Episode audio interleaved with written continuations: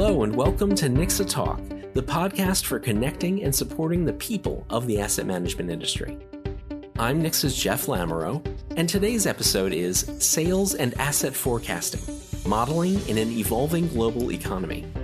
It's a recording of a recent NICSA webinar sponsored by Delta Data, in which three experts take a deep dive into the challenges and opportunities related to market modeling programs. Now, here's the panel's moderator, Delta Data's Jason Davenport. I'm VP of Sales here at Delta Data and have been working in the financial technology space for about 20 years. During the majority of that time, I have worked in product strategy and client services, helping firms in their data initiatives. Recently, I've moved over into our sales organization where I work with asset management firms to show them how our software at Delta Data can help them become more efficient in their oversight activities. I'm also going to now turn it over to Tyler and Whitfield, our other panelists, for some quick introductions on their end. Tyler? Hi, I'm Tyler Clardy. Uh, I'm a senior manager with uh, Casey Quirk by Deloitte. Um, so we do strategy consulting within the investment management space. I also run our Knowledge Center, which does a lot of our primary research activities, talking to asset managers across the landscape, as well as uh, intermediaries and key buyers. Great. Thanks, Tyler. Thanks, uh, Whitfield? I'm Whitfield Athey. I'm CEO of Delta Data. Uh, I've been in this industry about uh, 25 years. Uh, I've spent time at both large broker dealers and uh, time at asset managers. Uh, very excited today to talk about forecasting, which is a, from a technology standpoint a nascent uh, capability in the industry, but it's it's been around forever. Uh, all of us try and forecast the future uh, based on assumptions about our business, whether you're running a technology company or an asset management business. So, really interested today to hear Tyler's insights and to have a good discussion on this topic. Great. Thanks, Whitfield. Um, yeah, just to lay some of the groundwork, really, for the next hour or so, we're going to give a brief overview of the current state of our asset management industry. And from there, we'll take a look at the evolution of economic modeling and the challenges that are presented during periods of global unrest. We'll then move on to some of the ways to overcome these challenges, talking through some of the best practices that we've heard from our asset management clients here at Delta Data. So with that, I'll turn it over to Tyler, and he can you know kick us off with really talking through the industry today in regards to the market environment and where we are. Thanks. Yeah, happy to jump in. Um, so as everyone is intimately aware, right, this has been a, a pretty unique year for the industry, um, and and I think it's created a lot of volatility in both the kind of market levels, the underlying financials of asset management firms, as well as the way that investors are reacting. Um, so I think that kind of ties in pretty tightly with, you know, how do you how do you think about forecasting in this environment becomes pretty challenging.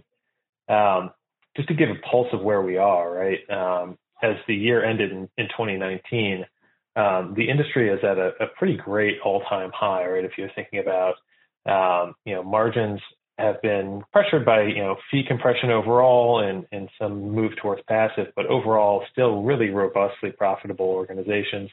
Uh, AUM has been riding high in terms of just continued capital market appreciation. Revenues were up, and and although you know managers' cost structures had been increasing, a lot of that was kind of due to increased investments in technology and often risk and compliance as well. So um, overall, you know, coming into the year, I think firms were feeling pretty pretty strong and stable about their their overall financial footprint.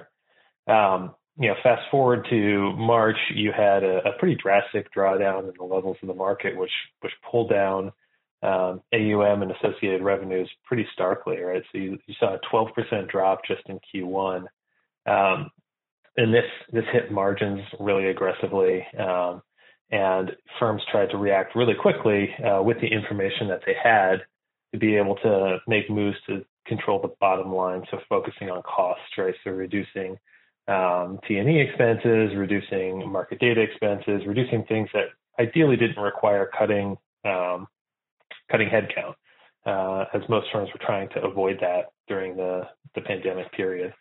Um, through Q2, Q3, right, I think we've seen a, pretty amazing V-shaped bounce back, which I don't think anyone was really anticipating. Um, so the speed of the recovery of at least the, the levels of the capital markets has been surprising and started to buoy some of the financials of of asset management firms. But I think there still is the view from from the C-suite that you know there is tremendous potential for volatility in this market, both on the upside and the downside. Um, so trying to project, you know, what kind of capital expenditures do you want to make?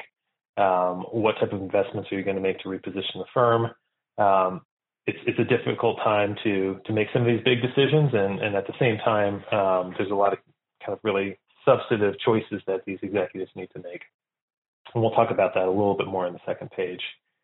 Um, on the investor side, right, there's um, there's been a couple interesting factors, right? So if you talk to um, many chief investment officers coming in, in, in, previous to the market crisis, I think there was, you know, some sentiment that, you know, in the next market crisis, active management will be validated, and that investors would kind of return to actively managed products. And in what you saw, at least through Q1 and Q2, is structurally things really did not change. So investors flew to safety and pulled a lot of money into money markets in Q1. Uh, but largely the dispersion as they returned into the market between active and passive was kind of the same as it was before. Um, in active equity, it was largely on the passive, or uh, on equity, it was largely passive exposure. In fixed income, it's still a little bit of a split with active um, pushing uh, ahead. Um, on the on the kind of channelization side, it, it, was somewhat interesting because in you know if you looked at previous financial crises like 2008, you saw retail investors get out of the market and stay out of the market. Um, and in this particular crisis, you saw them kind of move quickly to the sidelines, but come back in quite aggressively early. Um, so particularly as firms think about their channel mix, their product mix, thinking about how to project what that forward future is going to look like in terms of you know, asset mix shift, um, overall fee yields across their product set. Obviously, that has kind of wide-ranging waterfall implications for their overall financial health as well. Whitfield, not sure if you'd add anything uh, in terms of the overall yeah. uh, flow and financials picture. Well, the, I, I, think that these are incredibly insightful observations. I, I, think it was really interesting while we were prepping for this call to look at the numbers. I think we all kind of had a feeling on these macro numbers, uh, but you know, directional. It's it's great to see these things in black and white because it you realize the the stark reality of getting to plus you know plus seven percent in a matter of months. Uh, it's a bit of a, a, whiplash more than a V. Um, the the question is, I would pose for those on the call who who are, and this is a, a call about forecasting.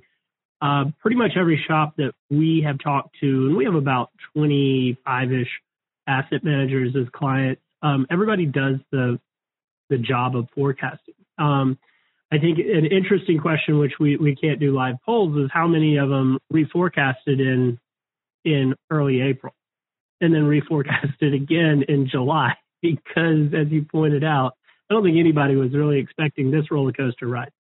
Um, I, I, think we all knew when uh, when the Swan event happened, it was heading down. But uh, what the recovery could or even would look like, I think in March there was a question of would. Uh, I was intrigued by how would forecasting fit into this? How would we use it? And um, you know, to your point, there there are waterfall effects off of these large movements. If this happens, then that happens. If that happens, then you know, so on and so on. Um, and when I when I try to get my arms around it, I, I think if you if you simplify what the asset management um, the the powers that be that are trying to run an asset management institution are trying to do here is say, how do we make informed decisions proactively and then wait for the market to determine which decisions we make? And I'll unpack that just a bit.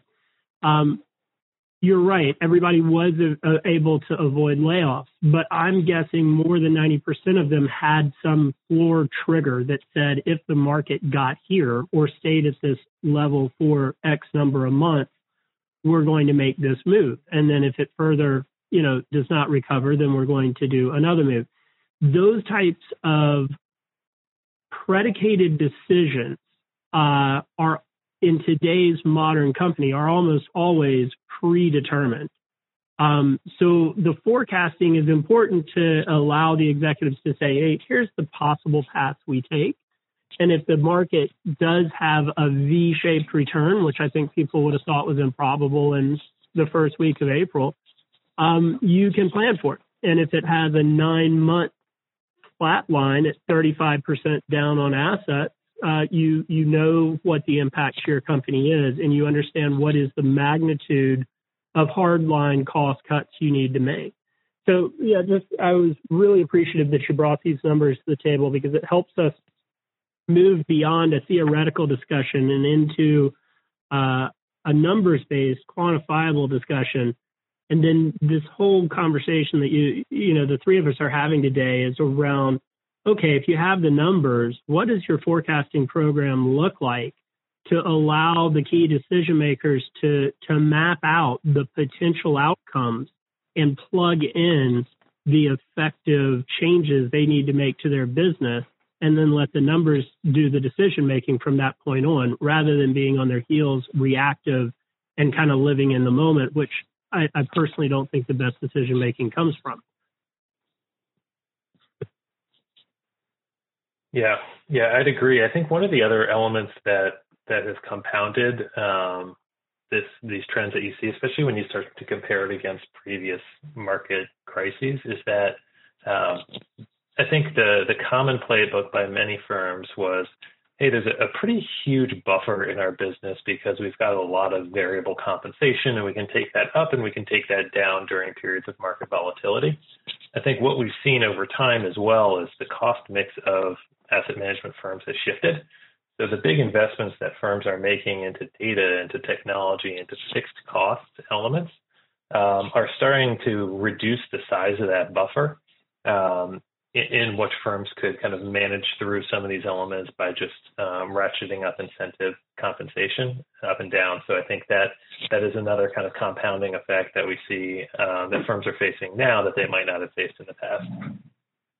Yes, Tyler. I think I think you're you're you're really getting into the details around what a forecasting program is is trying to suss out. So in in our understanding of this industry, the number one cost is people. Um, and to your point you just made, you have a, a fixed cost of people, and then you have a variable performance based and uh, either role performance based or firm performance based component that uh, creates a variable number on top of your fixed personnel cost. The second biggest expense is your distribution expense. Um, the distribution expense is largely AUM based, uh, but we see many instances of um, fixed cost, but not to the extent of if you looked at like personnel costs, where the fixed cost is a much bigger chunk of the overall expense. And then, you know, another interesting thing that's been impacted uh, over the last six months is real estate. Real estate comes in uh, at the third uh, third highest expense um, in in our understanding. And there's, you know, I'll be honest, three, four, and five real estate infrastructure, that sort of stuff, um, software expenses. They're all a distant third, fourth, and fifth to the big ones, which are FTEs and distribution expense. But uh, to your point, a good forecasting program is able to rapidly take input and define what's fixed and what's variable, and based on those inputs, tell you what the magnitude of the variable is so that you know how big that buffer is in any business scenario going forward. And that business scenario, um, that, that buffer is the thing that's hard to kind of calculate in your mind. I think most of the folks who, who are making decisions in asset management complexes can do the back of the cocktail napkin and say, ah, about 30% of our comps variable. So if the industry is really just terrible, you know, we're going to drop from, I'm just throwing a number out there, from 100 million to 70 million in, in comp this year. But they couldn't tell you, is it 26 million or is it 30, 38 million? And if the market comes back by 3%, then what? Uh, that's where it starts to, to get a little gray and a good forecasting problem, uh, program can not only project out scenarios, but it can answer those questions. What if we, we see a three month bounce back to near pre-COVID levels. Well, uh, a good forecasting program should turn that around not in those three months, but in a matter of you know minutes, if not days at the worst, to say this is what the variable buffer looks like if that happens. Because um, then they can look at how much cash they're sitting on and say, all right, can we can we absorb that or not? Yeah, absolutely. Hey, hey, Whitfield, that's a it's a good point, and you know, as we've heard from some of our clients, can you talk through why they're now pushing or what kind of the evolution of forecasting engines and what they're doing today or you know how things have worked and the reason they can't turn those around in a couple of minutes and kind of where we're seeing them go and what they're asking for as far as software?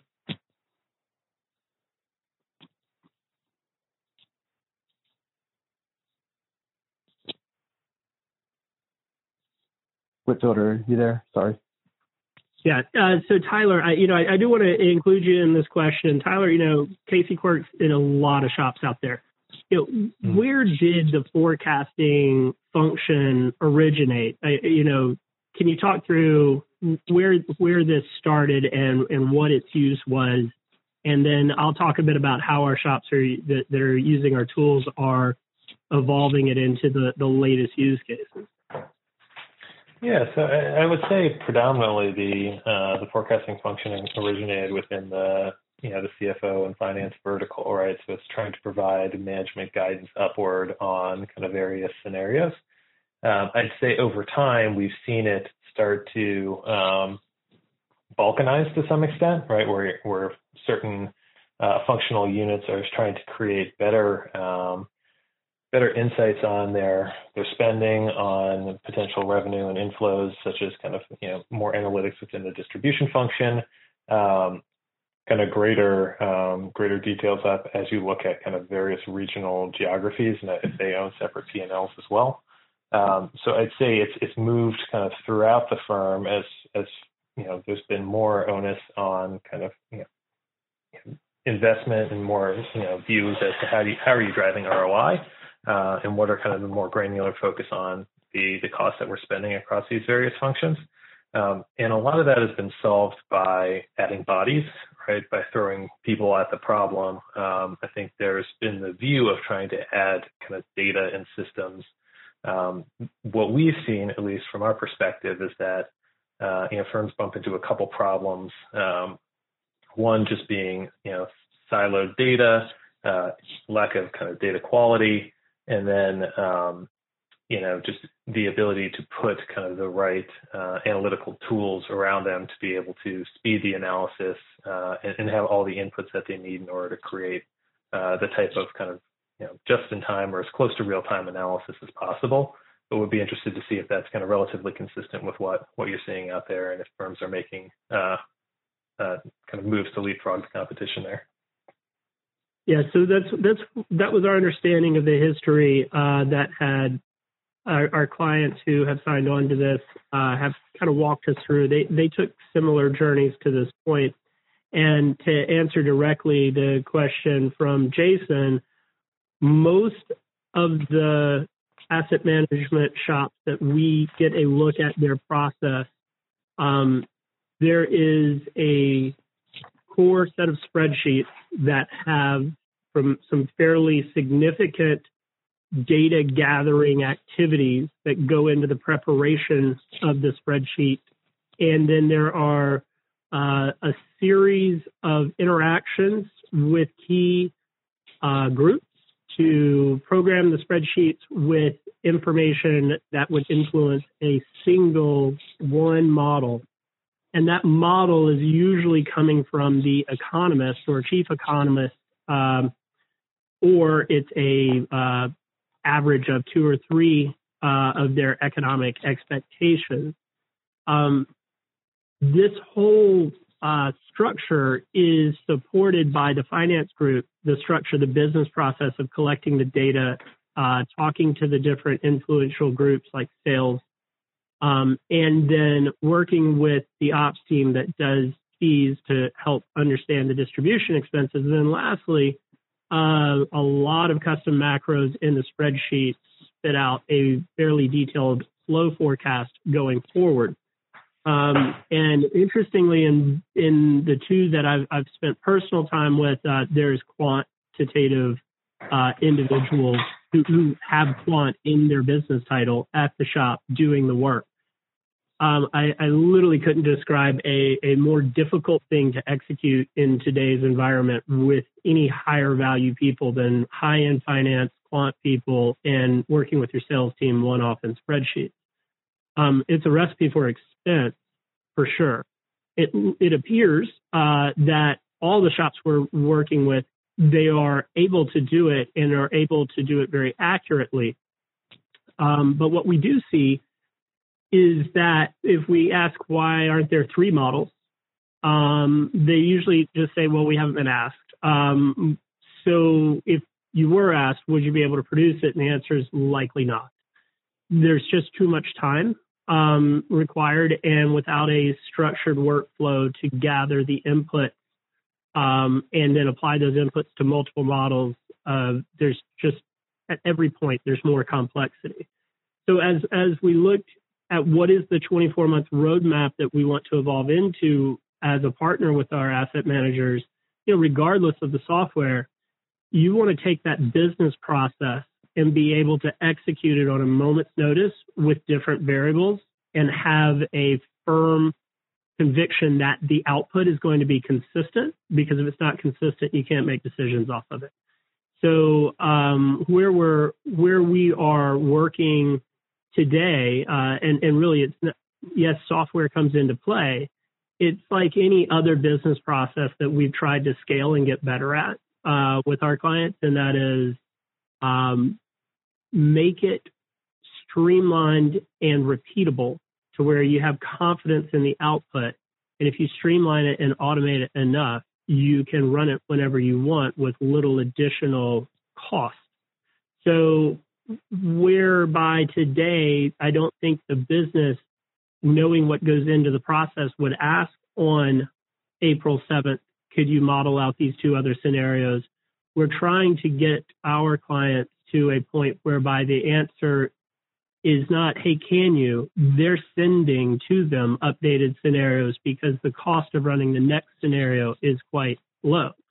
I mean, if you think about when we make investment decisions investment decisions inside of a portfolio, a, a modern portfolio management program, that you're literally running Monte Carlo analysis on hundreds of scenarios, trying to figure out what's the most likely outcome for uh, a set of investments. So, um, why we don't apply that same logic to what's the likely outcome uh, to the overall projected forecast, which so many decisions are being made on, I think it's it is a bit of an operational and technical limitation that needs to be removed and then let the business determine the, the decision makers determine how many models do they want to look at um, and what inferences does the technology provide for them.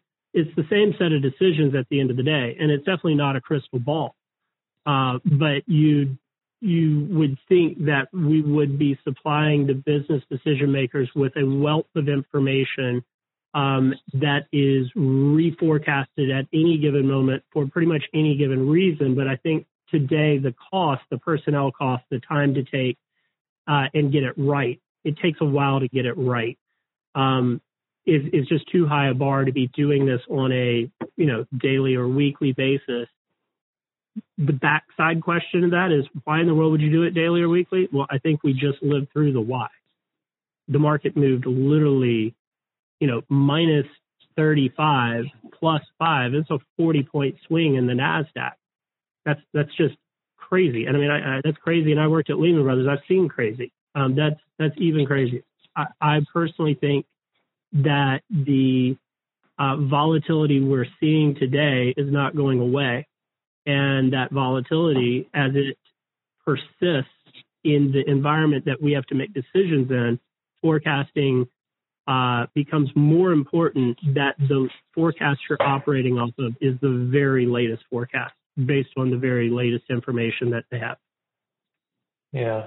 And Whitfield, this the, the slide that is, is showing right now also kind of hammers home that point, right? You mentioned yeah. the the volatility in financials. So I think there's the, you know, how do we how do we keep a consistent cash flow margin and, and making sure we're, you know, managing through this volatility. But I think, you know, when we've gone out and had a lot of conversations with, um, with CEOs and other executives, right, there, there's some pretty substantive investments firms need to make in order to retool their businesses to be successful over the next five to 10 years. And, and thinking about how are these going to be funded? When is the right time to invest in them? Um, and, and how big of a bet can you make is going to be obviously dependent on a lot of those factors that Whitfield mentioned. Um, you know, I think there's some big questions around, right, if this is the kind of working operating model, what additional technology, what real estate can I get rid of? How do I kind of reinvent my talent model?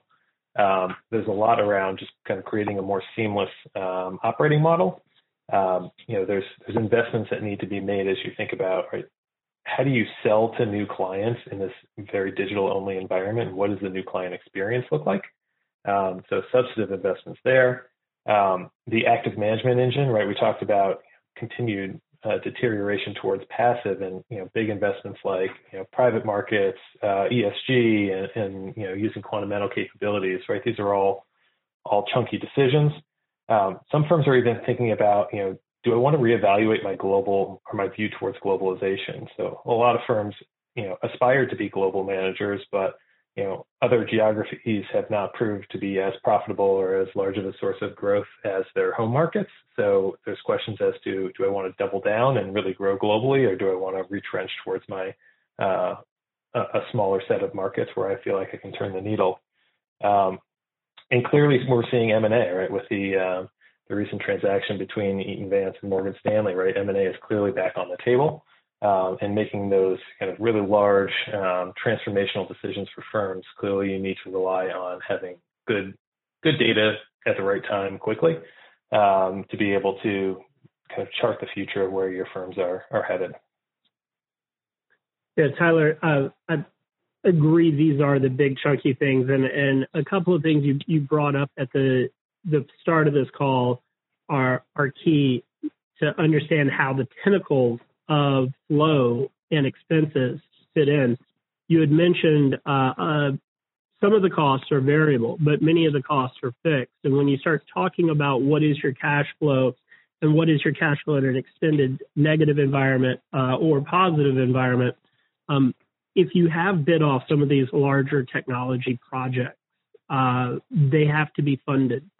And um, if if your forecasting engine, whether it's a manual engine or a techno- technical engine, uh, is able to take into account some of these large known blocks of commitment, it helps you understand what your free cash flow really is. Because uh, unless you unless you model all of the big components in, again, um, you don't get the full picture and eventually the spreadsheet just can't contain all the components.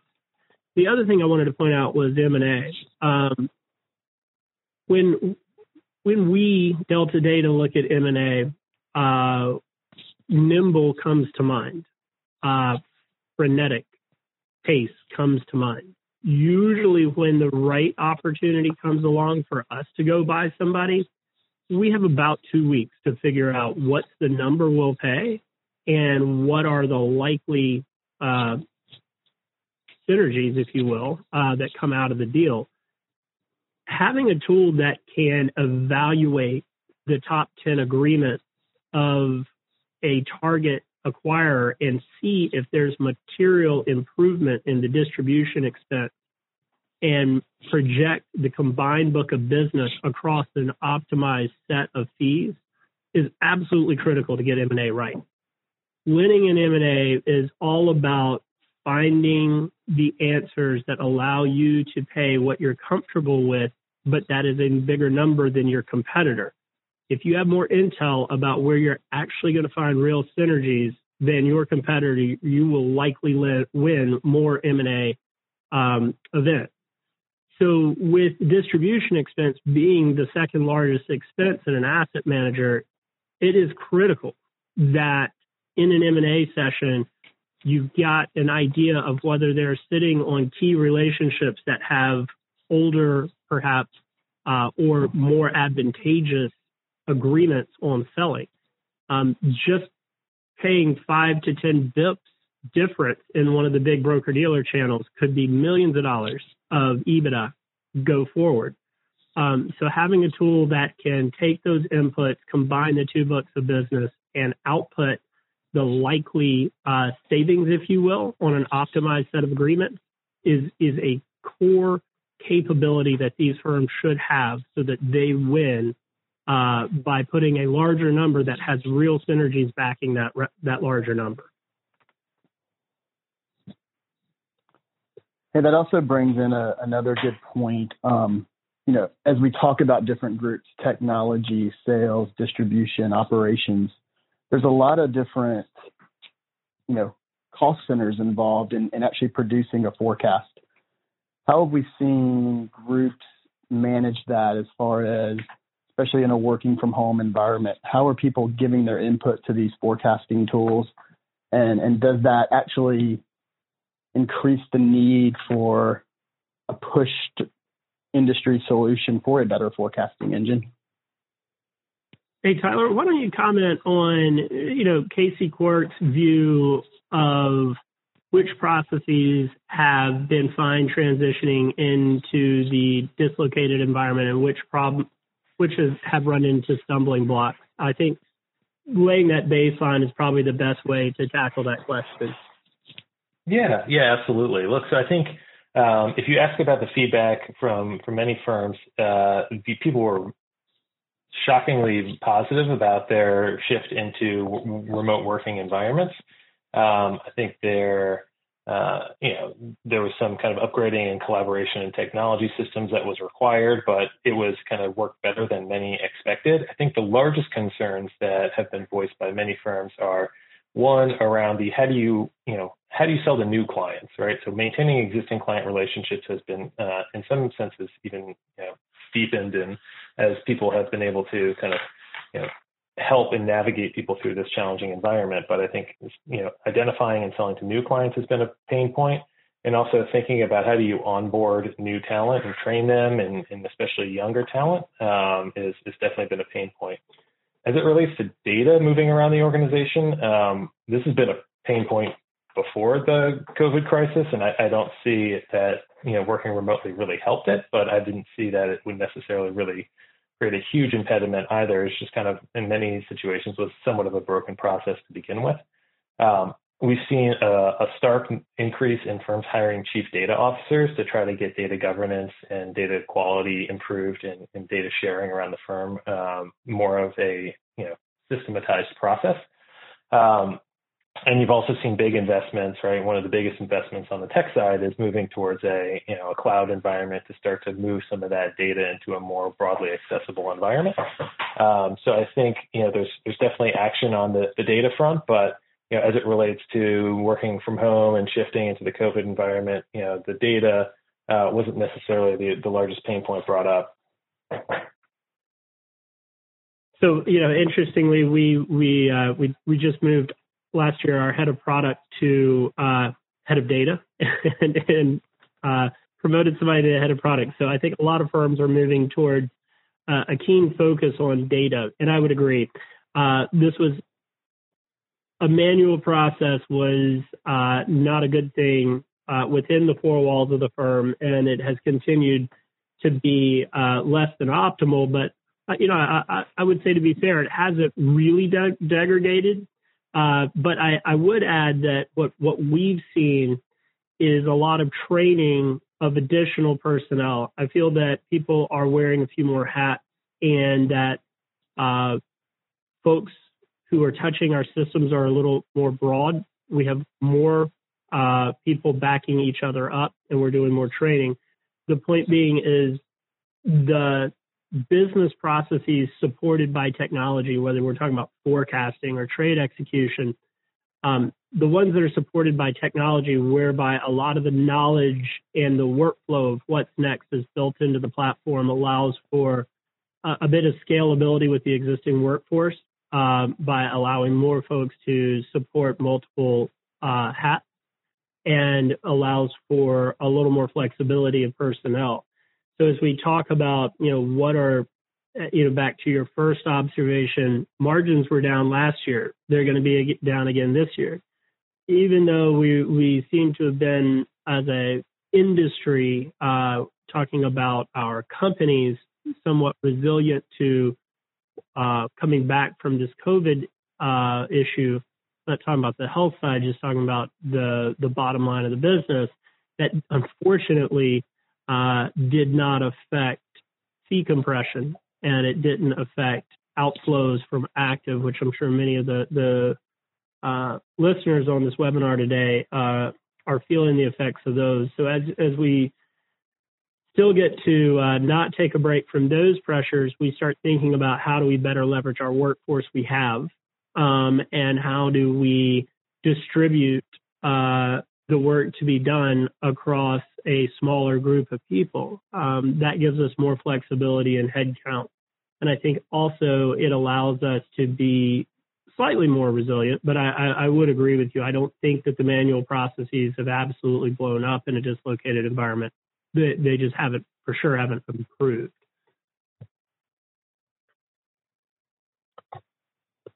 Great, thanks for that. We we do have one question out here. Um, can you further outline the core capabilities needed for a successful M&A activity? Um, Tyler, I don't know if you want to take a stab at that one first.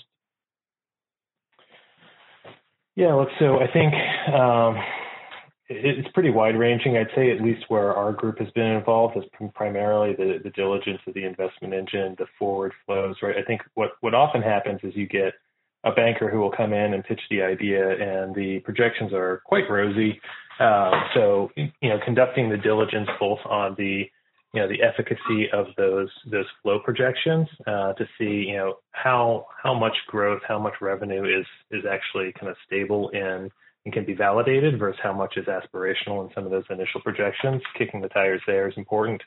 Uh, clearly, the you know this is a talent business, right? So you're when you buy something, you don't buy much aside from the people. So understanding the you know, understanding those individuals, taking you know the opportunity to have discovery, understanding the retention um, type of program that might be put in place in order to retain those people, and how that's going to be integrated into uh, your broader organization is definitely critically important as well. Um, on the operational side, right, there's there's a number of factors as you look through just the um, the the systems, the tax tax records. I think that's that's where typically I've had less experience, but obviously all of those elements are, are quite critical when you think about dotting all the I's and crossing the T's before making an effective bid. Uh, but at least as it relates to some of the valuation um, elements, I think, and especially as it overlaps with the forecasting, I think being able to have a good sense of, you know, how much is and how reasonably and what degree of confidence you can forecast the the future asset revenue flows and, and that type of picture into the future, in addition to the existing cost structure and some of those cost synergies, uh, is where you can tighten up that uh, that potential um, bid price that you can put together. You know, I'm completely shocked to hear that there's rosy projections and pitch decks in the asset management world. I thought that was just technical. You'd never believe it. Yeah. So uh, yeah, so I would I would agree with all those that she said, and and just from my personal experience, um, I was on the team that uh, worked to integrate Neuberger into Lehman, and um, clearly at that age, I mean, if y'all kind of date me in your mind, you're like, all right, you weren't a decision maker there, and I'm not at all claiming to be, but I was along for the ride in some very small meetings where some really interesting uh, values whether they were realized values or realized that there weren't a value there, uh, kind of were resolved. And I, it is a people acquisition, period. Um, you, are buying a bunch of asset managers and uh, their client base that's tied to their ability to make money in the market. So, uh, first and foremost, as a technologist, I don't want to say, oh, forecasting flows and understanding your dealer agreements is the most important thing uh, to try and sell software. It's a people thing. It's a people acquisition and having those people committed to the go forward company is probably the single most important thing based on my own experience uh, working with Neuberger uh, and Lehman. But um, behind that, uh, where you lo- you leave the qualitative zone and you get into the quantitative zone of M&A, um, in my opinion, the the most important thing, and, and by the way, my opinion is coming from trying to do M&A uh, successfully from my own executive team is understanding how that business is structured from a flow and an expense um, perspective, and then modeling that into your world and trying to forecast correctly to go forward uh, pro forma business.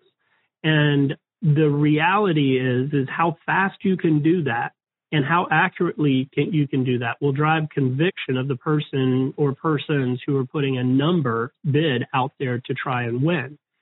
Um, if you are good, you are fast and accurate, um, you will consistently put larger numbers on the table, uh, frankly, that that you can stand behind and won't get you fired three years from now when people realize you're just not good at it and you overpaid for something. Um, but back to that timeline, you know, even big companies that have billions of dollars uh, of revenue, the M&A cycle is a hyper fast, frenetic pace uh, animal, and having a forecasting process that knows, anticipates what influencing variables it's going to be given, has a good UI to receive them, and can then apply those to data that's already in the system and ready to be modeled, uh, that's super important. And that's where it gets into the technical details of are you buying a DST based fund? If so, you know, get, get TA information uh, and model it in at a high level. They're going to tell you what the flows are by quarter. You know, model it into the UI. But in your due diligence, you should be using real TA data in due diligence. And you should be tying it back to the assumptions that they gave you in the deck. Um, that's another key thing about not screwing up M&A. If they tell you something, write it down. Put it in a system. They said they're they're going to do X in growth. They're going to do Y in expense cutting. right? it all you guys do that. All, all you girls and, and guys do that. But have a system where you're recording it. And then when you're in due diligence, get the TA data and say, wait, wait, wait, this doesn't time out. I'm not saying, hey, go go try and find a reason to retrade them, but having a system, not a spread, spreadsheet, is is very important to being able to consistently and repeat in a repeatable fashion take inputs that are already known what you're going to receive, or you know you know the vast majority of what you're going to receive, model them against good data that's already available so that the projections can come out in a readily available fashion, in a timely fashion, and then spend all your time on the output, not spend all your time on the data collection and coordination of the process and maintenance of what's essentially a massive software program in macros and a spreadsheet. Yeah. One other thing I'd add, right? You know, as a strategy consultant, I've spent you know the majority of my due diligences on you know transactions that never ultimately went through. Right. If you think about heads of corporate development, they're screening hundreds of potential transactions a year. Um, so one other successful element of a due diligence is just understand what you really want to DD and understand what is just a screen and how do you move quickly through it. Um, because there's many, many, many firms that are out there on the market and shopping themselves um, and, and trying to get a you know a quick understanding of you know how do these firms fit into our plan and you know do these numbers actually add value?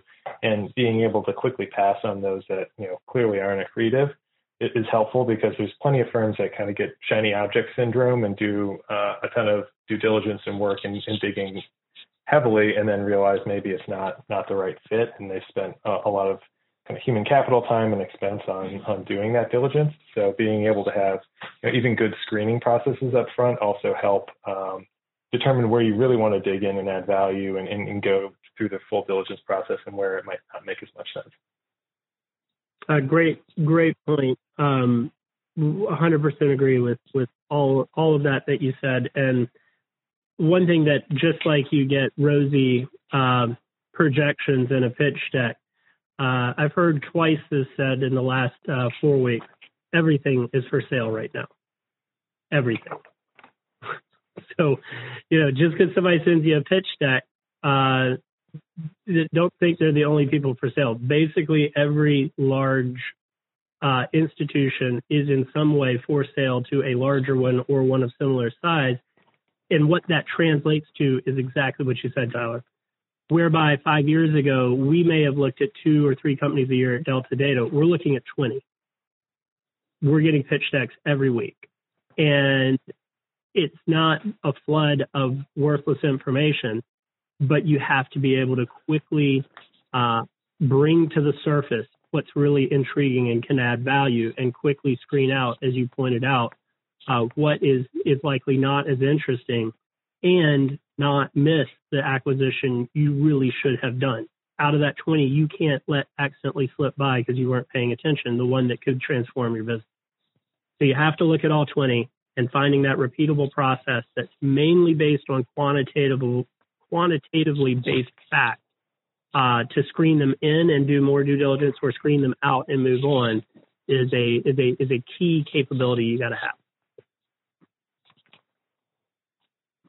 We do have one other question, and I think this kind of summarizes and maybe a good kind of way to roll this up at the end. Um, you know, we talked through workforce changes, upgrades in technology, M&A activity.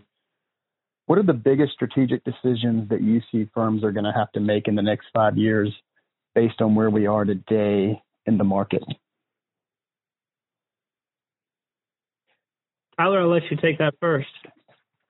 Yeah, yeah. I mean, a lot of them overlap with uh, some of the ones that I was laying out earlier. I think the the big strategic decisions are right. Ultimately, um, do you want to be a fully at scale global manager, right? So there's a lot of firms that are rushing into the trillion club, and do you want to use M and A to to consolidate?